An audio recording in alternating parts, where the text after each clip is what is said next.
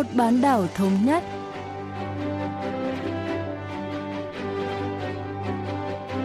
Thanh Hảo xin kính chào quý vị và các bạn. Mời quý vị và các bạn cùng theo dõi chuyên mục Vì một bán đảo thống nhất của Đài Phát thanh Quốc tế Hàn Quốc KBS World Radio.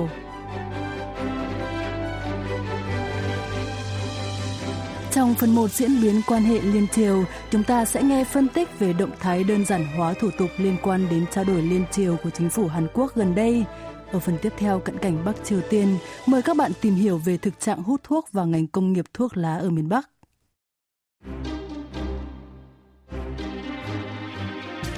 Hàn Quốc đang tiến hành sửa đổi luật giao lưu hợp tác liên triều nhằm đơn giản hóa thủ tục, cho phép công dân Hàn khai báo đơn giản lên chính phủ để liên lạc với người dân Bắc Triều Tiên.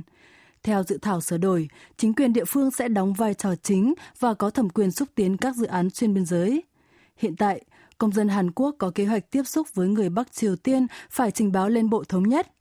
Bộ có quyền từ chối cấp phép nếu xét thấy động thái này có thể gây tổn hại đến trao đổi liên triều, an ninh trật tự và lợi ích quốc gia. Tuy nhiên, theo dự thảo sửa đổi, điều khoản này sẽ được xóa bỏ. Ngày 26 tháng 5, Bộ Thống nhất đã công bố xúc tiến dự thảo sửa đổi luật giao lưu hợp tác liên triều. Nhà bình luận chính trị Choi Young-il phân tích sâu hơn. 89년부터 이제 남북 교류를 위한 그러니까 남북 Năm 1989, Hàn Quốc đã đẩy mạnh xây dựng luật giao lưu hợp tác liên triều để giải quyết các vấn đề xuyên biên giới, trong đó có tiếp xúc cấp tư nhân, các chuyến tham quan miễn phí, các vấn đề thương mại và truyền thông. Luật được ban hành một năm sau đó. Từ đó tới nay, ngày càng có nhiều lời kêu gọi thiết lập nền tảng pháp lý vững mạnh để hỗ trợ giao lưu liên triều hiệu quả hơn. Bản sửa đổi đầu tiên trong 30 năm qua sẽ cho phép trao đổi giữa các công ty và người lao động hai miền Nam Bắc, cũng như các giao dịch tài chính trong mức chấp nhận do chính phủ Hàn Quốc đề ra. Ngoài ra, các công ty ở hai miền sẽ có thể chia sẻ quyền kinh doanh đối với tài nguyên khoáng sản và thủy sản hoặc cùng hợp tác kinh doanh. Nếu được Quốc hội chấp thuận, dự thảo sửa đổi sẽ giúp thúc đẩy trao đổi song phương trong nhiều lĩnh vực.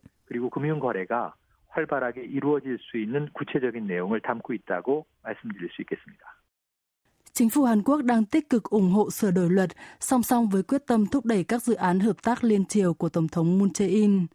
Đơn giản hóa thủ tục tiếp xúc liên triều giữa chính quyền địa phương, các nhóm dân sự và các cá nhân sẽ tạo điều kiện thuận lợi cho Seoul thực hiện các dự án xuyên biên giới.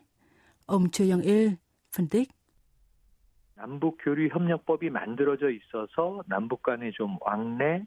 Luật giao lưu hợp tác liên triều ra đời với kỳ vọng giúp thúc đẩy liên lạc và trao đổi song phương, cũng như các dự án hợp tác hai miền.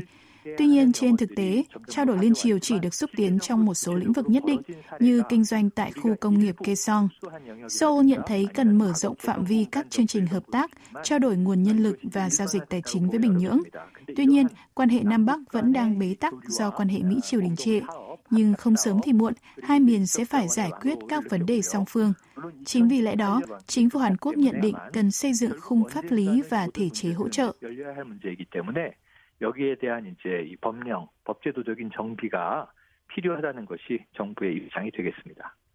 Có nhiều ý kiến kỳ vọng và cả lo lắng về dự thảo sửa đổi này. Một số lo ngại nới lỏng các quy định về trao đổi liên triều có thể gây ra các vấn đề an ninh và đánh mất lòng tin từ cộng đồng quốc tế, vốn đang áp đặt các lệnh trừng phạt lên Bắc Triều Tiên.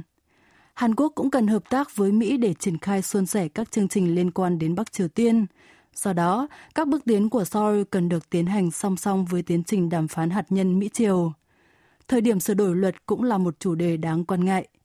Ông Choi Young-il lý giải.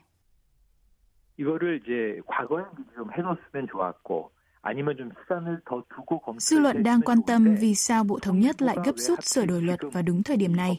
Hiện tại, phía Mỹ đang một mực yêu cầu Bắc Triều Tiên từ bỏ hoàn toàn các chương trình hạt nhân, còn Bình Nhưỡng lại khăng khăng cho rằng Washington cần đảm bảo an ninh và dỡ bỏ các lệnh trừng phạt kinh tế đối với Bắc Triều Tiên trước.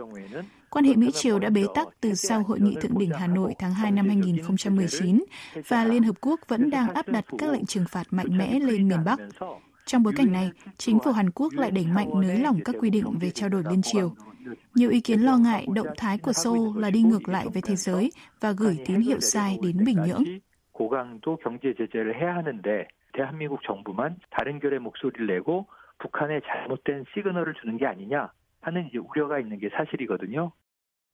Các ý kiến ủng hộ sửa đổi luật lại cho rằng những lo lắng kể trên là không có căn cứ, bởi dự thảo sửa đổi chỉ giảm nhẹ một số quy định quá nghiêm ngặt hiện hành. Thời gian này, người Hàn Quốc thường xuyên liên lạc với người Bắc Triều Tiên, bao gồm cả công nhân ở nước ngoài. Vì vậy, quy định khai báo lên chính quyền để xin cấp phép tiếp xúc được cho là đã lỗi thời. Luật sửa đổi cho phép chính quyền địa phương xúc tiến các chương trình hợp tác với Bắc Triều Tiên mà không cần thông qua các cá nhân hoặc các nhóm trung gian, cũng sẽ giúp giảm chi phí và rủi ro liên lạc gián tiếp không rõ ràng. Ông Choi Young-il giải thích.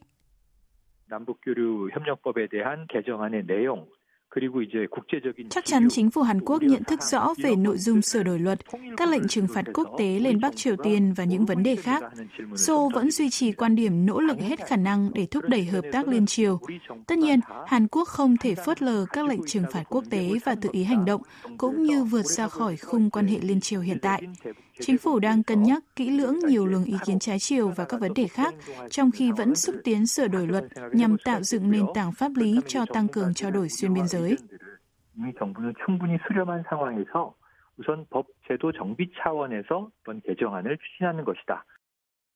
Trong khi đó, các cơ quan tuyên truyền của Bắc Triều Tiên ngày mùng 1 và mùng 2 tháng 6 đã chỉ trích Bộ Thống nhất Hàn Quốc thiếu chân thành, cáo buộc chính phủ Hàn Quốc là nguyên nhân khiến quan hệ liên triều bế tắc. Miền Nam đã đề xuất hợp tác song phương, nhưng tại sao miền Bắc vẫn tiếp tục đả kích? Nhà bình luận chính trị Choi Young-e phân tích.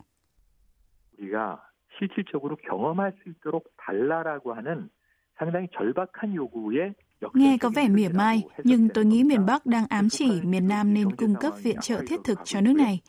Nền kinh tế Bắc Triều Tiên đang ngày càng tồi tệ, cần hỗ trợ từ nước láng giềng phía Nam hơn bao giờ hết. Nếu Hàn Quốc từ chối cung cấp viện trợ, miền Bắc sẽ khó vượt qua khủng hoảng, trừ khi đạt được thỏa thuận đột phá với Mỹ. Trên cơ sở đó, tôi cho rằng Bình Nhưỡng có quan tâm đến các đề xuất của Seoul, nhưng vì quá kiêu ngạo nên khó ngỏ lời kêu gọi giúp đỡ. Chính phủ Hàn Quốc không thực sự quan tâm đến những lời chỉ trích của các cơ quan tuyên truyền Bắc Triều Tiên, bởi miền Bắc thường sử dụng chiến thuật này để nắm bắt tình hình chung hoặc tạo ra chút hiệu ứng gì đó. Seoul cho rằng phản ứng chính thức từ các phương tiện truyền thông nhà nước của miền Bắc mới đáng quan tâm.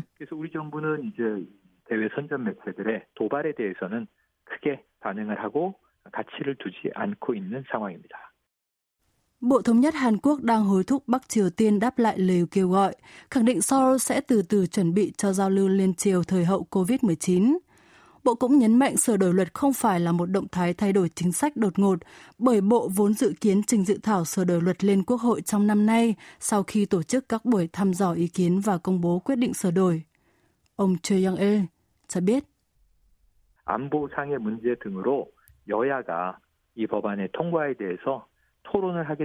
Các đảng cầm quyền và phe đối lập sẽ tham gia các cuộc thảo luận và tranh luận chuyên sâu trước khi đạt thỏa thuận và thông qua dự luật. Trong quá trình này, một số ý kiến có thể lên tiếng phản đối. Tuy nhiên, xét về lâu về dài, giới chính trị sẽ nhất trí về sự cần thiết phải đẩy mạnh hợp tác liên triều, cũng chính là điểm then chốt của dự thảo sửa đổi luật lần này. Quốc hội cũng có thể xây dựng một dự thảo sửa đổi bổ sung khác nếu cần thiết. Tôi nghĩ Quốc hội sẽ tiến hành quy trình thông qua dự luật sửa đổi vào cuối năm nay hoặc đầu năm tới.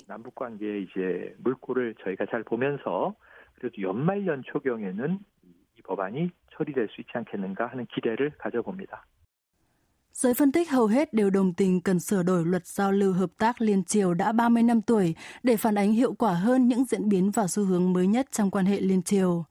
Dù vẫn còn nhiều tranh cãi và lo ngại, luật sửa đổi vẫn được kỳ vọng giúp tăng cường nền tảng pháp lý vững chắc, thúc đẩy hòa bình trên bán đảo Hàn Quốc.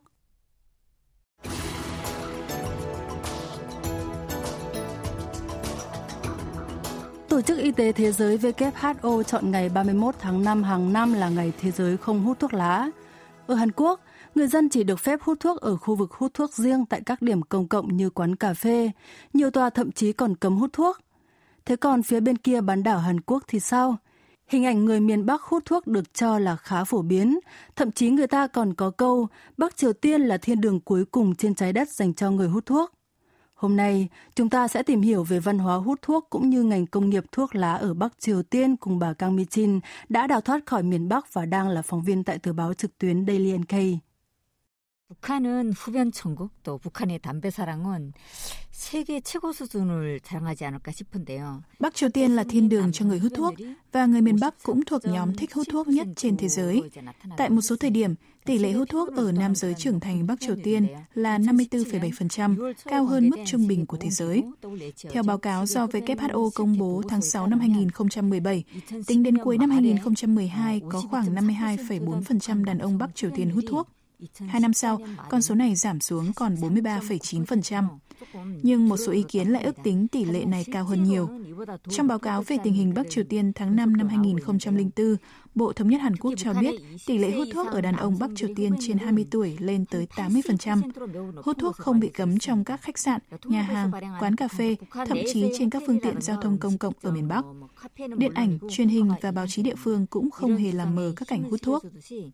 북한 텔레비전 드라마라든가 영화 또 신문 등에는 모자이크 처리가 되지 않은 채 흡연 장면이 그대로 노출되고 있는 상황이죠.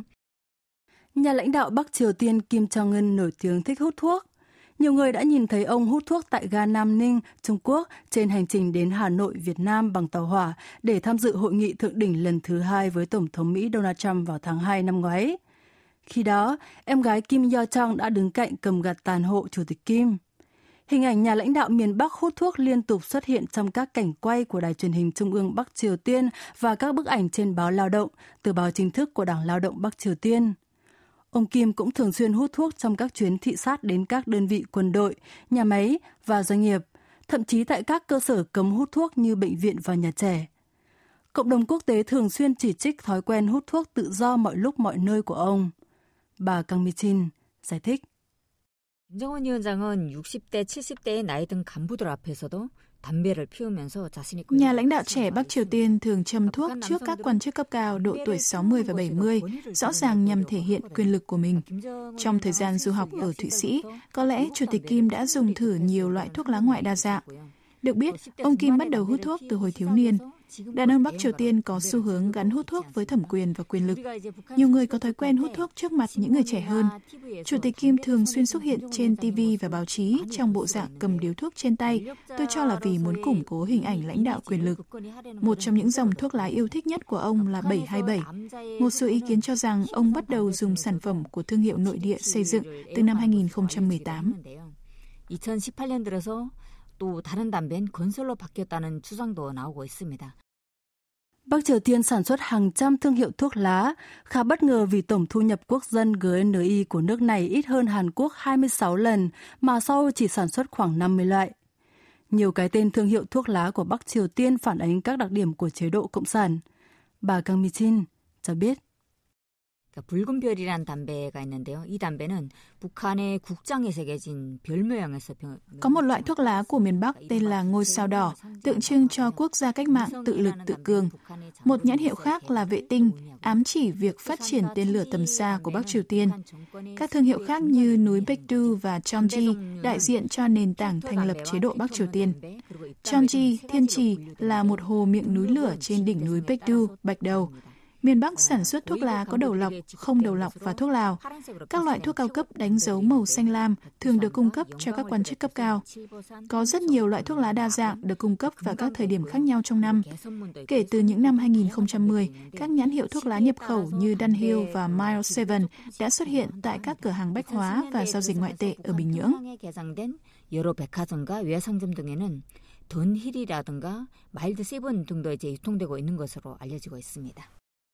Có lẽ người Bắc Triều Tiên sống trong chế độ đàn áp cảm thấy thoải mái hơn khi hút thuốc.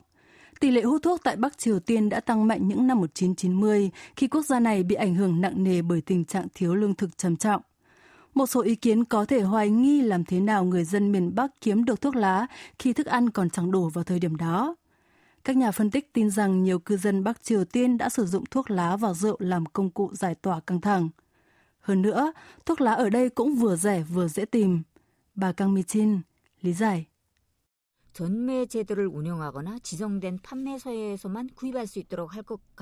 Nhiều người có thể cho rằng Bắc Triều Tiên vận hành hệ thống thuốc lá độc quyền hoặc chỉ bán thuốc lá ở những nơi được chỉ định. Nhưng thực tế không như vậy. có hàng chục nhà máy thuốc lá ở miền Bắc sau khi sản xuất sẽ nhanh chóng phân phối sản phẩm tới các thị trường trên khắp cả nước. Cũng có rất nhiều cửa tiệm bán thuốc lá tại các chợ tư nhân Jangmadang. Có thể dễ dàng bắt gặp những người bán buôn mang theo một lượng lớn thuốc lá trên tàu hỏa hoặc sử dụng phương tiện hậu cần độc đáo gọi là xe dịch vụ. Rõ ràng, thuốc lá là một trong những mặt hàng ăn khách nhất tại Jangmadang. Tính đến tháng 5 năm 2020, thương hiệu thuốc lá rẻ nhất là bội thu có giá 1.300 won Bắc Triều Tiên một gói, tương đương khoảng 0,15 đô la Mỹ. Giá thuốc lá miền Bắc rẻ hơn nhiều so với miền Nam. 178원 정도가 되겠고요. 한국에서 팔리는 담배 가격에 비하면 북한 담배 가격이 아주 저렴한 것을 알 수 있는데요. WHO chỉ ra rằng giá thuốc lá quá thấp đã ngăn chặn nỗ lực chống hút thuốc ở Bắc Triều Tiên.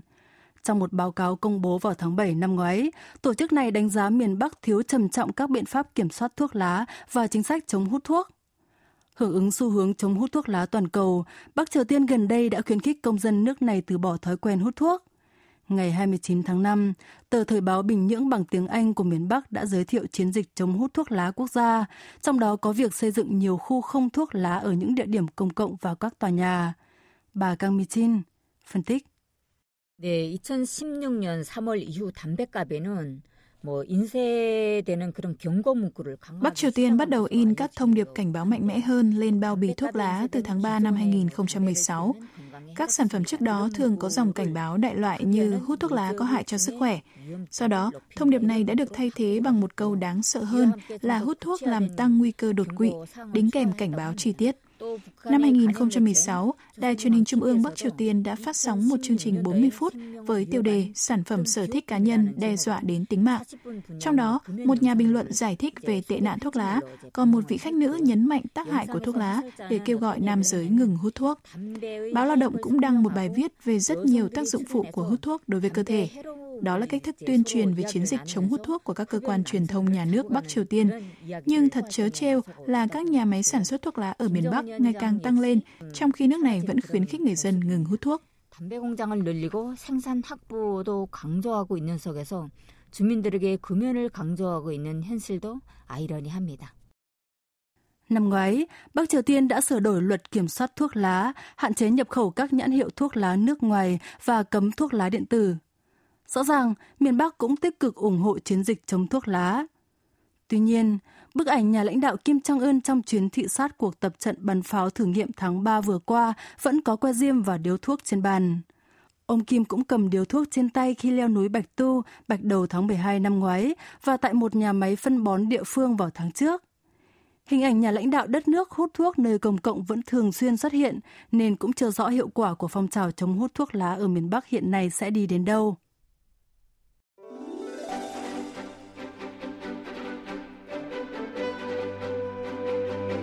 Quý vị và các bạn vừa lắng nghe chuyên mục Vì một bán đảo thống nhất của Đài Phát thanh Quốc tế Hàn Quốc KBS World Radio.